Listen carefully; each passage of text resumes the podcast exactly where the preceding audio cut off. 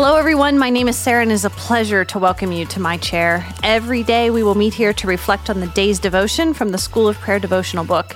If you don't have a digital copy yet, I encourage you to check out whoisgrace.com/school.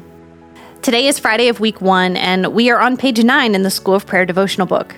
This has been a really good week of learning to praise God, hasn't it? Thank you so much for hanging out with me every day. Today's prompt is to practice praying out loud. And I guess I've been practicing that all week with all of you. I've been encouraged by people many times who thank me for my prayers, specifically when praying in a group or during a church service. Now, I'd love to encourage all of you, especially if the idea of praying out loud makes you nervous. It's okay to be nervous, but I think it's also important to lean into what feels scary or unknown or uncomfortable and to let God teach you new things. I started practicing praying out loud in small group settings like my life group, and I gradually gained more confidence. You see, the Spirit meets us in prayer, whether we are alone or with a small group, or we're in a big room full of lots of people. To be honest, the more that I read the Bible, the more confident I'm getting in prayer. I've said this a couple times this week, but Scripture provides a vocabulary for praise and for all aspects of prayer. God's Word is a great teacher. Okay, let's look at Psalm 57 together. What a beautiful song David wrote to the Lord. To just put it in context for a moment, David wrote this after he had been anointed king, but before he actually took the throne. Saul was still king over Israel, and Saul was trying to kill David. So, as he's running for his life, David writes this beautiful prayer of praise. He's confident in the promises of God because David is confident in who God is. Let's read. Be merciful to me, O God, be merciful to me. For in you my soul takes refuge. In the shadow of your wings I will take refuge, till the storms of destruction pass by. I cry out to God Most High, to God who fulfills his purpose for me. He will send from heaven and save me. He will put to shame him who tramples on me. God will send out his steadfast love and his faithfulness. My soul is in the midst of lions. I lie down amid fiery beasts, the children of man whose teeth are spears and arrows, whose tongues are sharp swords. Be exalted, O God, above the heavens. Let your glory be over all the earth. They set a net for my steps. My soul was bowed down. They dug a pit in my way, but they have fallen into it themselves. My heart is steadfast, O God.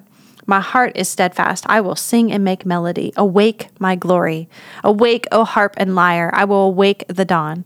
I will give thanks to you, O Lord, among the peoples. I will sing praises to you among the nations. For your steadfast love is great to the heavens, your faithfulness to the clouds. Be exalted, O God, above the heavens. Let your glory be over all the earth. Wow. In the midst of running for his life, David wants everyone he meets to know just how great and how steadfast and how faithful his God is.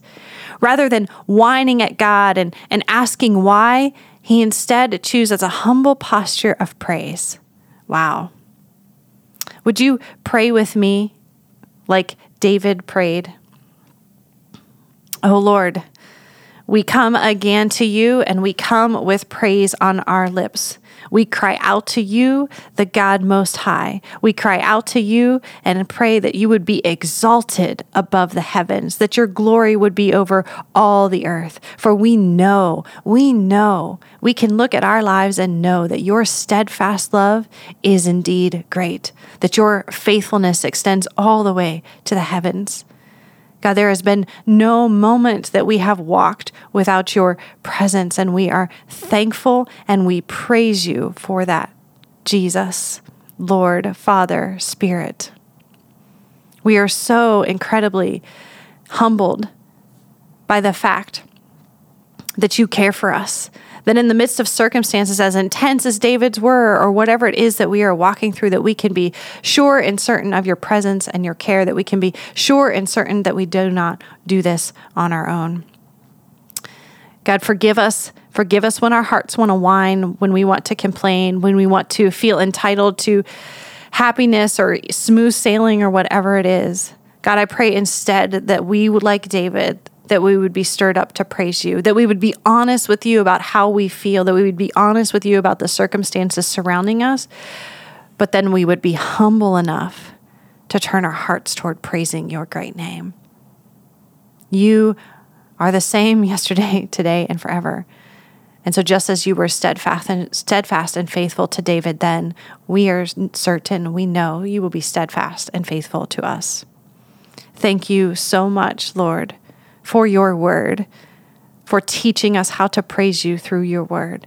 Thank you for meeting us, for meeting me in my chair this week. Amen. Thank you so much for joining me today. Thank you for joining me this week. Remember, you can always access Grace's daily read plan at whoisgrace.com/read. Please like, subscribe, and share this podcast so others can find it. I hope you'll spend some time this weekend practicing some of the things that we learned this week about prayer. And I look forward to meeting you at my chair again next week.